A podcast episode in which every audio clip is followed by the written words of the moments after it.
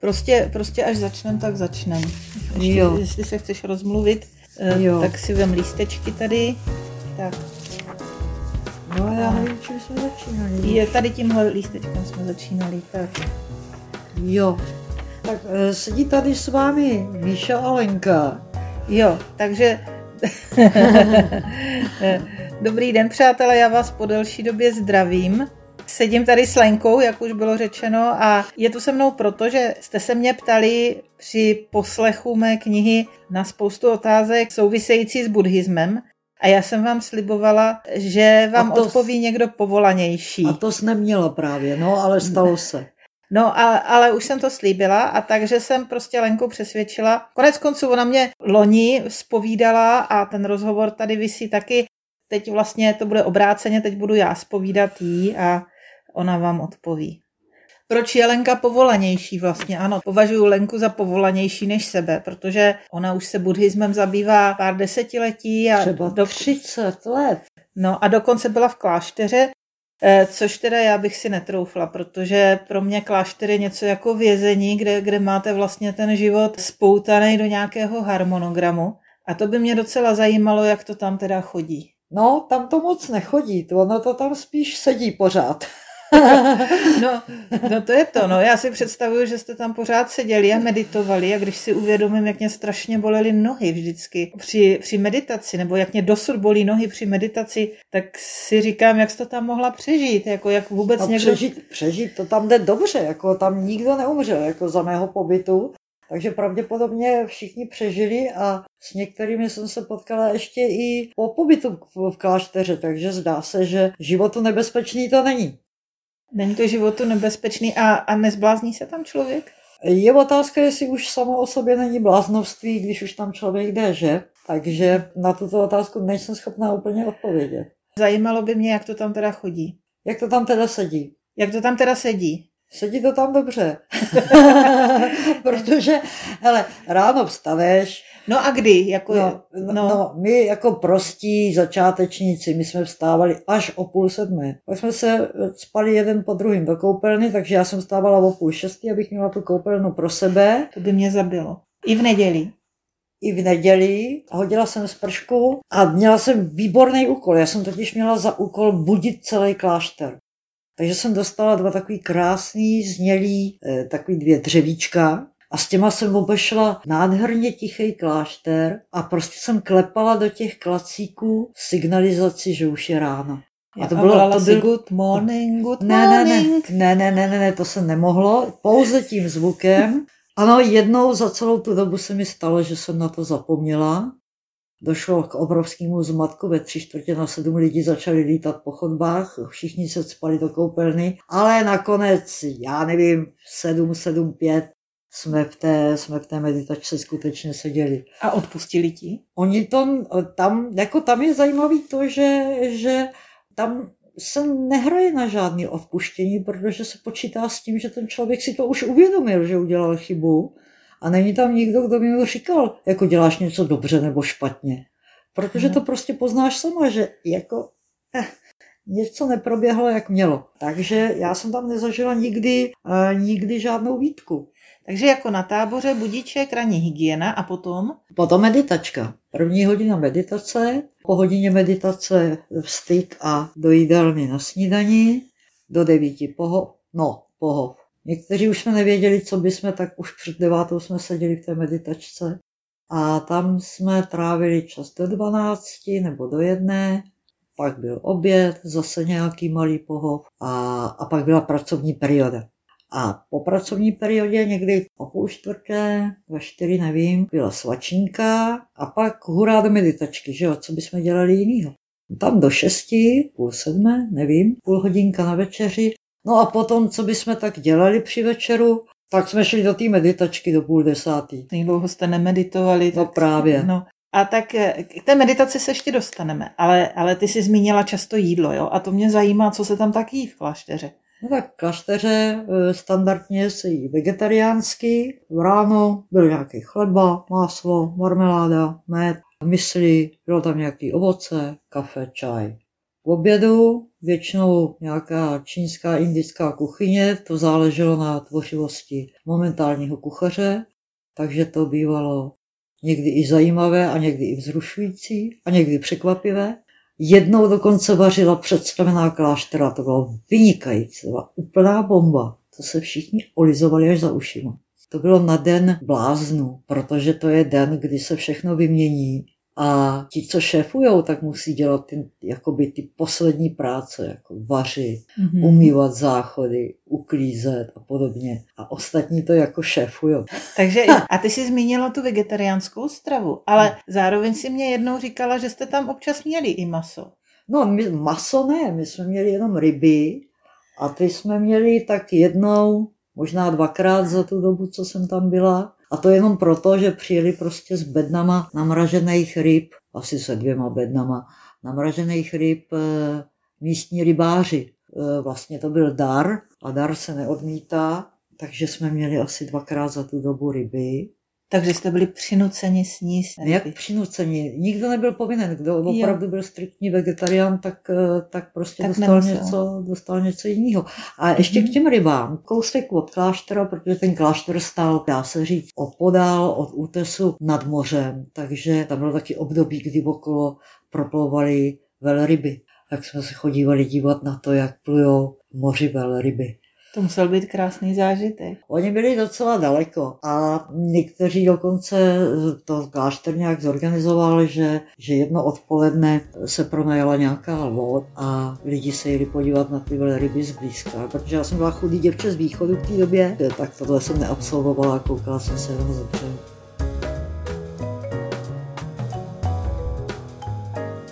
Takže jsme probrali harmonogram, probrali jsme jídlo a ještě k té práci, jak se v klášteře pracuje, co se tam dělá.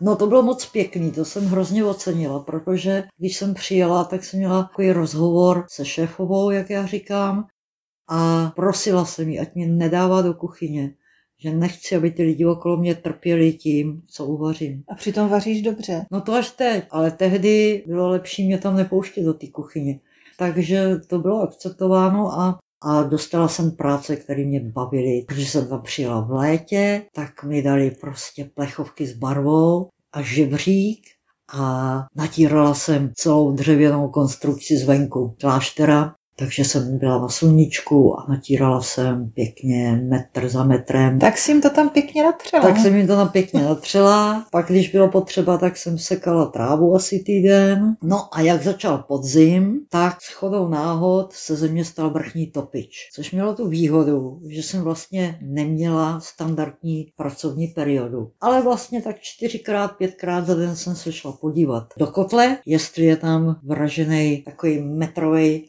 špalek dřeva a jestli dobře prohořívá, protože to úplně stačilo na prohřátí celého kláštera. To mě to dneška udivuje, že prostě metrový špalek, já nevím, ze tři, ze čtyři metrové špalky eh, dokázali vyhřát celou budovu i, i s přístavbou. No a to mě bavilo moc. Jo, ale v meditačce tam jsem topila, takovým, jak se mu říká, takový železný kamna, není to krb klasický. Krbový kamna? Krbový kamna a jednou jsem, tam jsem topila pěkně a přiměřeně, ale pravda, jednou mě byla nějak v noci zima, tak jsem zatopila strašně moc. Ty lidi se tak jako dívali, to se jako teda fakt nemělo, my se tady asi upečem. Ale nikdo nic neřekl. Nikdo nic neřekl a já už jsem zítra věděla, že jako tolik bych topit neměla. Takže to byly moje práce, ostatní Dokonce tam byl někdo, kdo, kdo se věnoval třeba účetnictví, někdo jiný byl v knihovně, další lidi třeba vlastně ani nevím, co dělali. Já jsem si dělala svoje.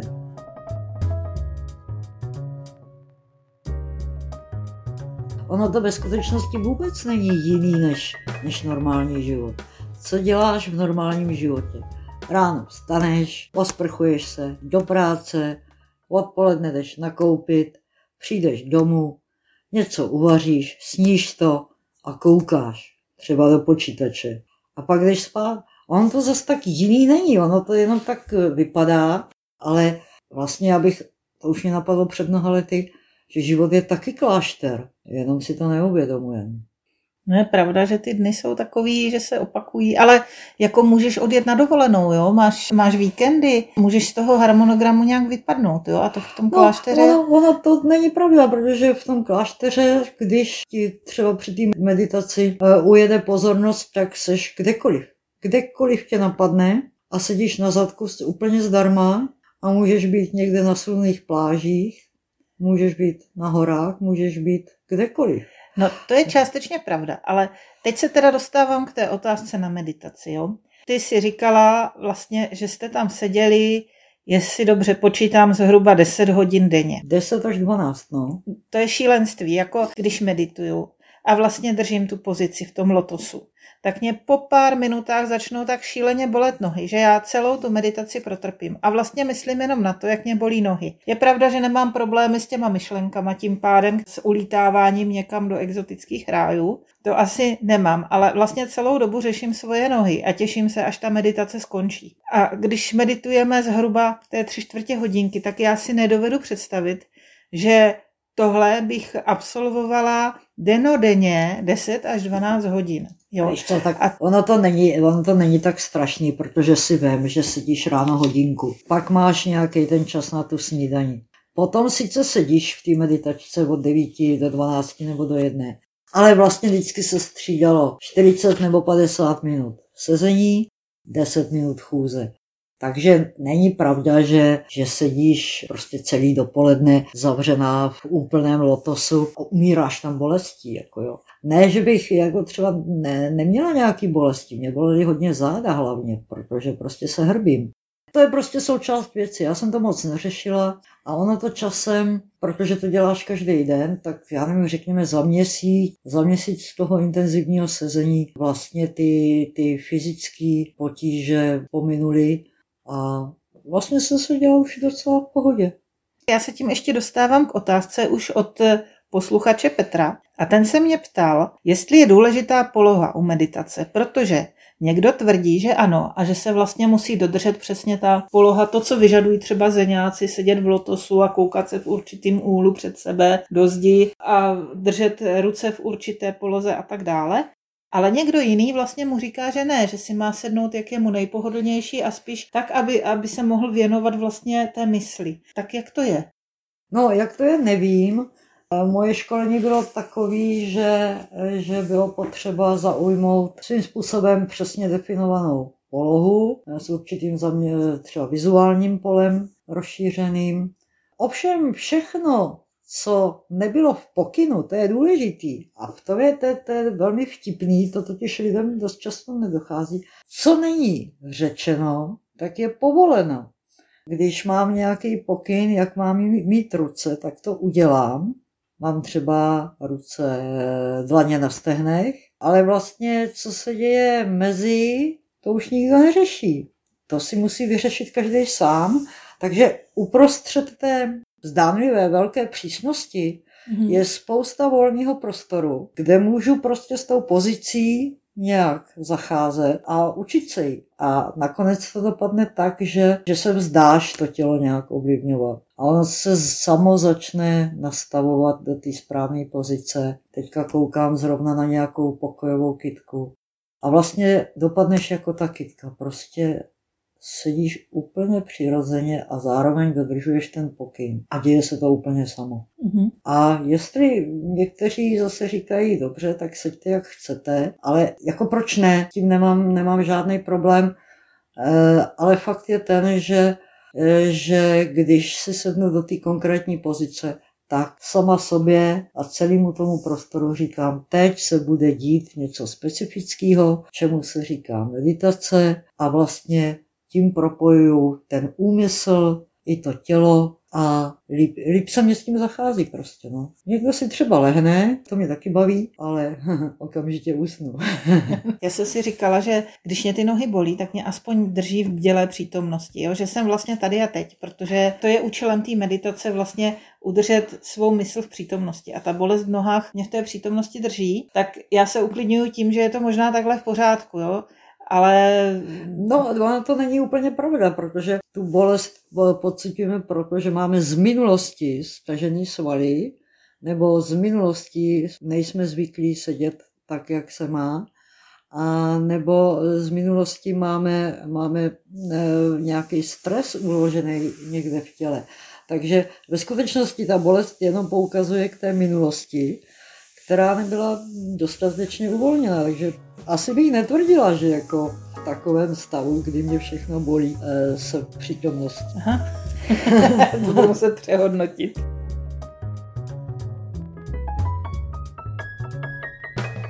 Ještě se vrátím k tomu životu v klášteře. Ty jsi ještě říkala, že jste tam věnovali určitou část dne studiu. A tak já jsem se chtěla zeptat, co se, co se v buddhistickém klášteře tak studuje. Tam jako jednou za čas proběhlo nějaké učení, ale ne moc, možná jednou za měsíc.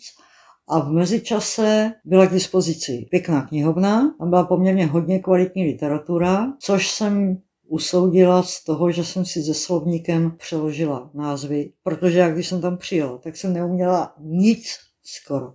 Se mnou se domluvit bylo tak těžký, že se tomu každý vyhnul. A rozumět jsem, co si začala tak po třech měsících, možná. A mluvit se nezačala vlastně ve skutečnosti za celou dobu prakticky nikdy protože ani nebyla moc příležitost, protože tam jednak mlčíš při té meditaci a jednak jsem tam absolvovala dvě šestitýdenní období, kdy se jako vůbec ani mluvit nemělo a nesmělo. Jak jste to řešili? Řešili jsme to, jednak eh, všichni byli zaběhaní, na nástěnce byl rozpis služeb, kdo, kdo jde třeba krájet cibuli do kuchyně, kdo bude eh, umývat záchody, kdo vyluxuje, kdo vytře podlahu. V meditačce tam jako nebylo, nebylo co řešit. Takže jste kolem sebe procházeli? Takže jste... jsme okolo kolem sebe procházeli, což je sama o sobě velice zajímavá zkušenost, protože když eh, neprobíhá ten kontakt, jako že bychom se zdravili a podobně, tak máš daleko víc citu hm, takového neverbálního, jako eh, tělového. Takže vlastně to bylo to období, kdy člověk rozpoznával, že ta komunikace probíhá velmi dobře a stejně intenzivně, jako když se mluví. Vidíš, a já tady mám jednu otázku, co pro tebe znamená ticho.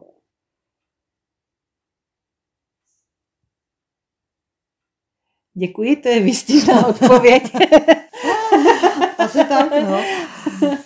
Jako ticho je, to, to tam není nic, co znamená nebo neznamená. Není to strašidelný? E, jak pro koho? Jo, to je možný. No. Pro mě to bylo neskutečně úlevný se dobrat, e, dobrat nějakého ticha, kdy prostě nekecám sama se sebou, kdy nekecám s jinýma. Pro mě to byla úleva, ale e, vím, že jsou lidi, kteří to ticho vlastně nesnesou.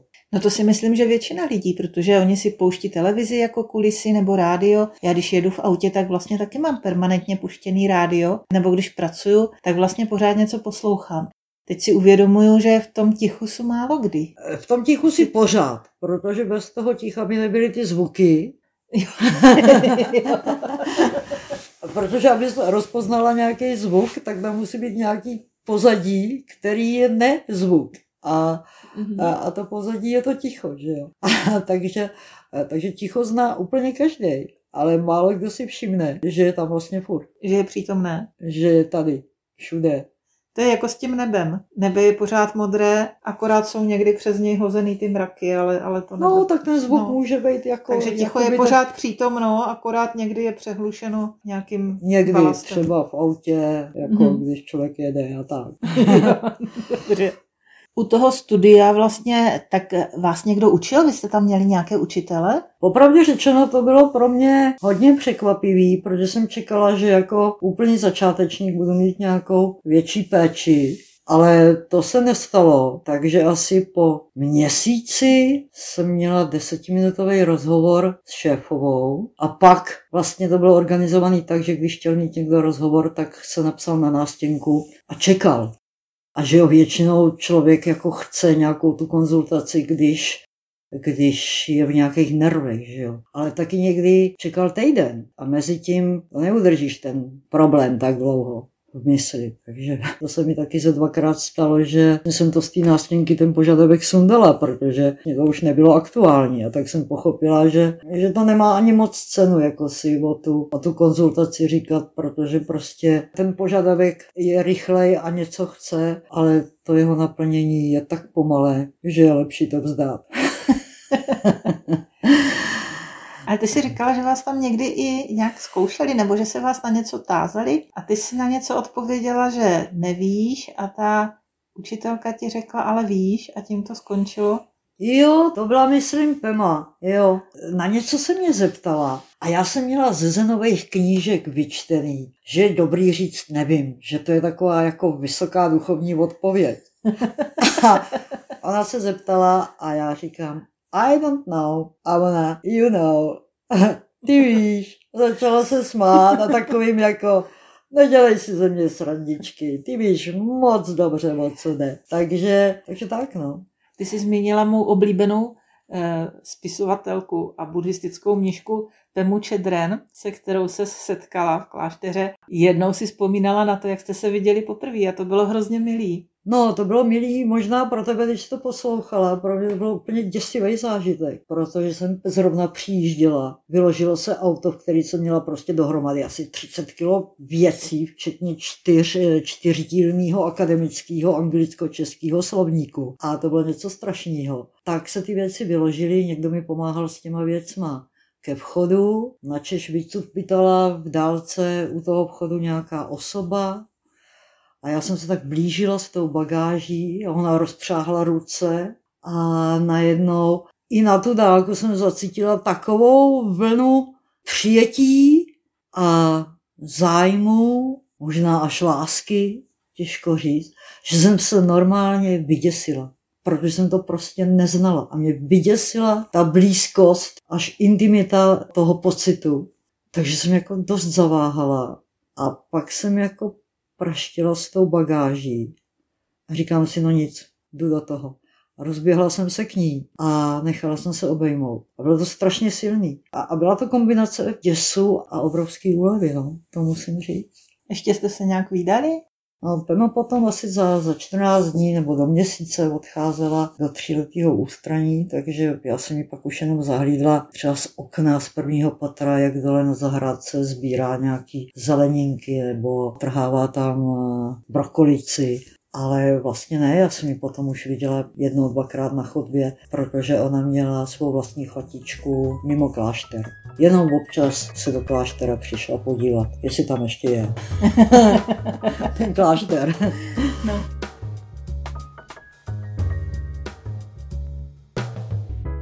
Eh, když jsme se teda bavili o těch učitelích, tak vlastně Eduard Tomáš, český mystik, mluvil o hledání vnitřního učitele. A při té meditaci vlastně se něco takového objeví. Tady se ptá Filip vlastně, jak se při hledání vnitřního učitele vyhnout sebe klamu.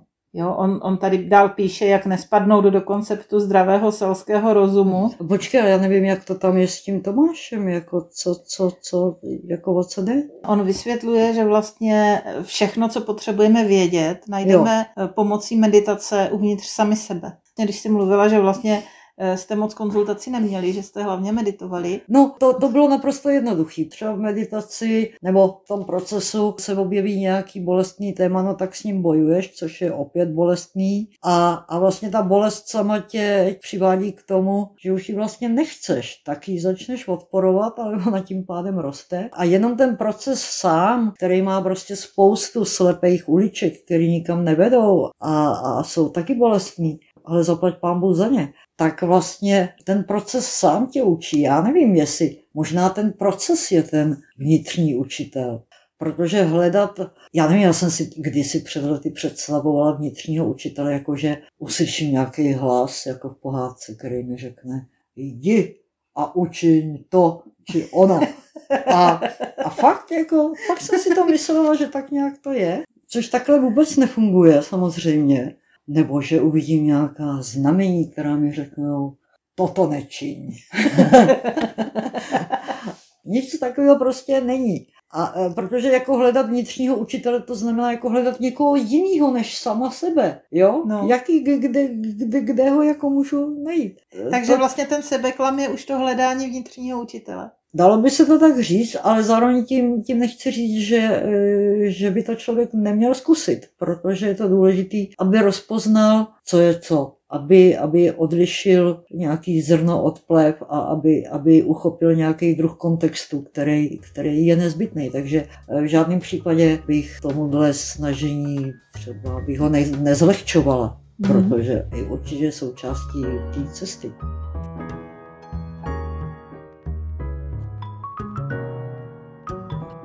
Tak potom tu mám další otázku od Marie a to by zajímalo, jakým vhodným způsobem je možné implementovat buddhistické principy do moderního západního světa.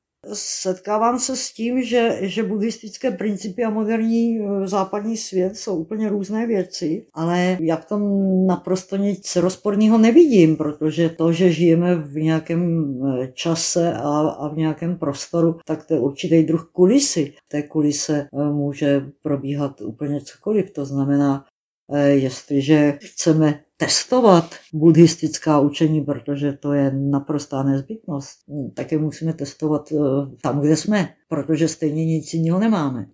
Co mě na buddhismu hodně zaujalo, že všechno učení, který, kterýho se ti dostává, nepřijímej ho tupě, ale testuj ho na svým vlastním životě, na svým vlastním pochopení. To je neskutečně důležitý, protože konec konců to je jediná možnost, jak, jak něco akceptovat nebo to odmítnout. Protože neskusím, nevím. To, no a to už jsem vlastně říkala, že třeba i ten buddhismus nebo cokoliv testuju, to říkám opravdu záměrně, kdekoliv jsem a kdykoliv tam jsem.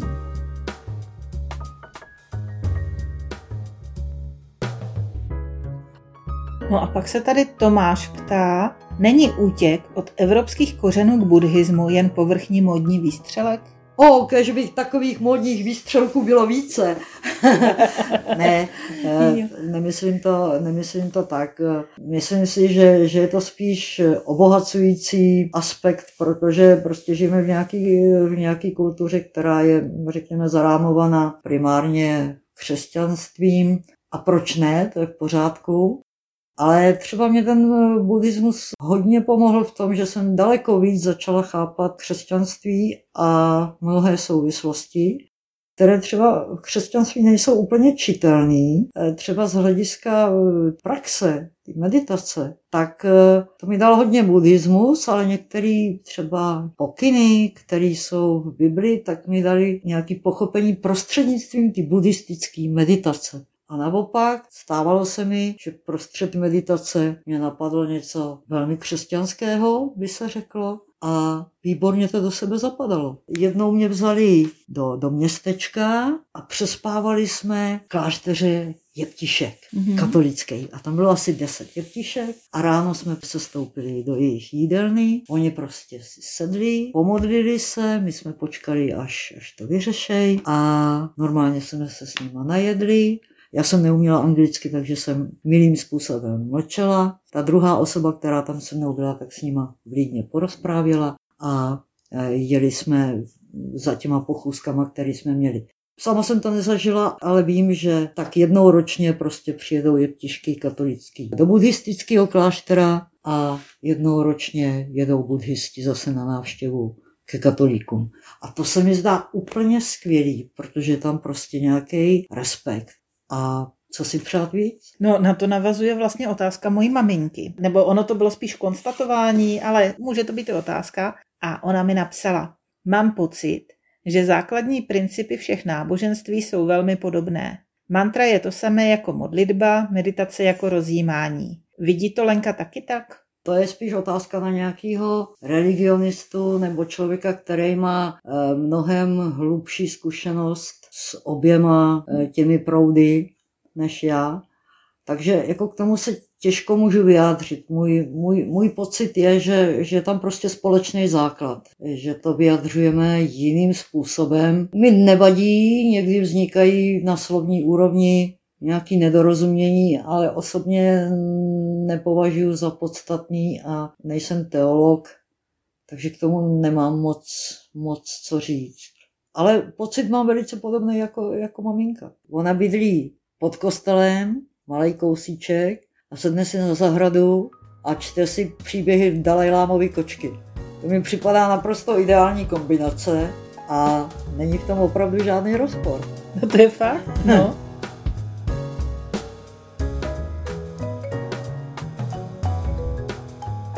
Hele, tak tady mám poslední dotaz od Katky. Jestli můžeme doporučit nějakou literaturu, podcast nebo někoho, na koho by se mohla obrátit?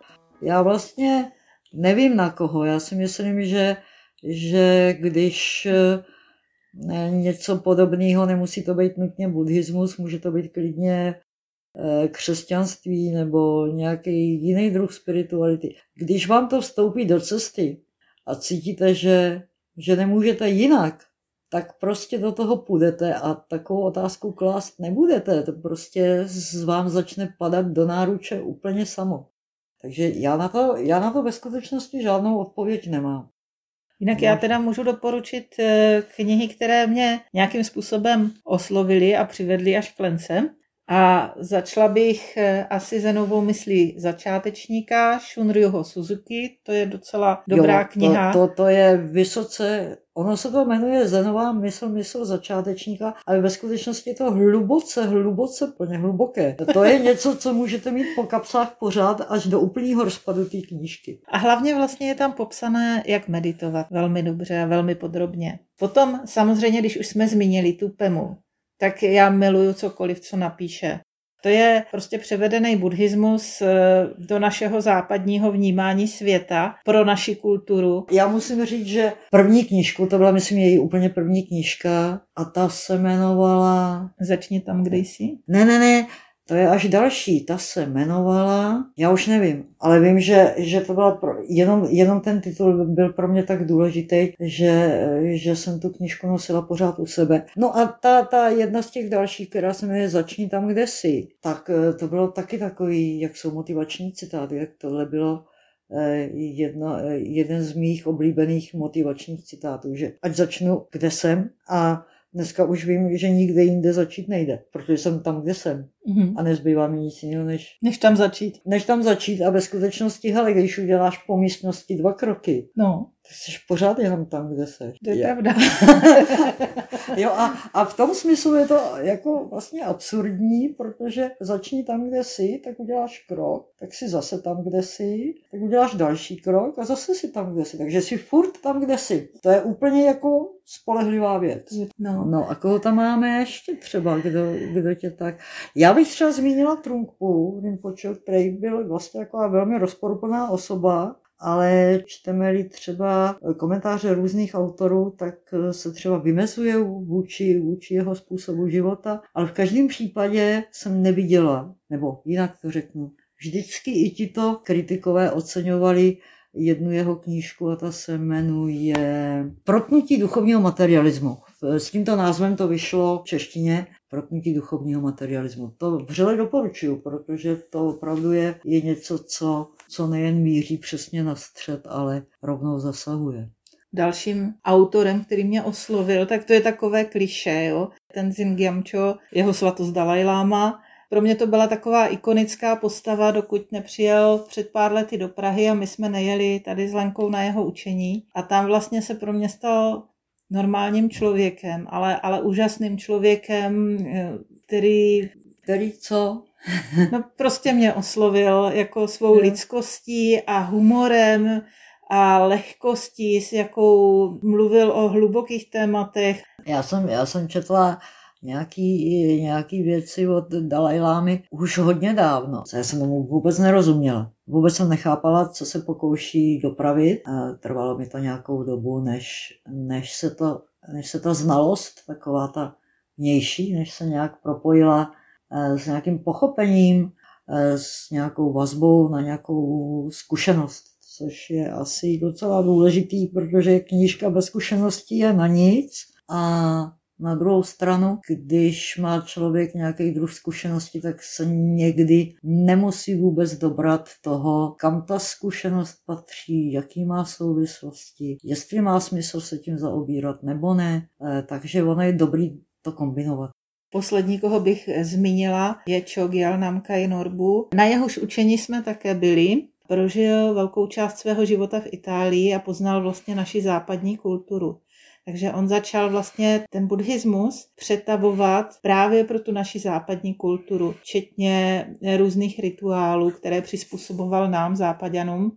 Protože říkal, že vlastně tak, abychom my je mohli pochopit, jo? že něco jiného je, když rituální jídlo jedí ty beťané a přesně od malička ví, co jak k čemu patří, co se pije, co se jí. No a to, a tak to, máš, dále. to máš stejný, jak když, kdyby někdo teďka, nebo už tehdy, někdy před stolety, když se vydal do Tibetu a, a řekl by jsem e, Tibetanům, hele, teďka jsou Vánoce a budeš baštit českýho kapra. No. tak ten člověk to nemá, nemá šanci pochopit, pobrat. no. Takže eh, dobře, dobře dělal jak, jak Norbu, tak třeba Trunkpa a mnoho dalších učitelů, tak dělali dobře, eh, že, že se za A pokoušeli pochopit tu západní kulturu, za B ji nějak pochopili a za C některé prvky umožnili přizpůsobit našemu, našemu způsobu chápání světa. No. A vlastně tihle pánové odpovídají na tu implementaci buddhismu do západního moderního světa, protože oni to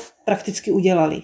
No já, by, já nevím, já se trošku, jako když se řekne implementace, tak, si připadá, tak mi to připadá, jako když se něco cizího uh, roubuje na něco, na něco jiného. A já vůbec nemám pocit, že, uh, že by ten buddhismus byl nějakým způsobem cizí. Protože je to spíš popsaný pochopení skutečnosti s tím, jak se k tomu dobrat. A vlastně má to vnitřně, vnitřně je to úplně univerzální, takže tam k žádné implementaci nemusí docházet. To tak prostě je kdekoliv. Mhm. Je to úplně stejný v Africe. Samozřejmě ty vnější formy můžou být jiný, ale eh, to, to vnitřní nebo to vyšší Vnitřní učení, nebo nastavení. jak to nazvat, tak to je, běžte na poušť a bude to, bude to úplně stejný jako u, esky, u eskimáků někde na sněhu.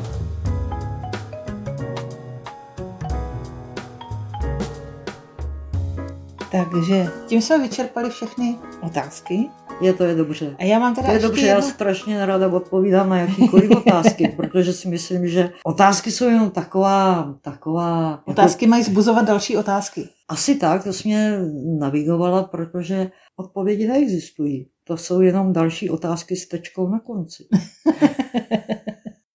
No a protože nejlepší konec podle tebe, jak jsi jednou řekla, nevede nikam, tak já mám poslední otázku. E, Rozvaž, jestli ji chceš položit, Jak- protože vidím tak, jak se tváříš. Jak teda zní ten zvuk lesknutí jedné ruky?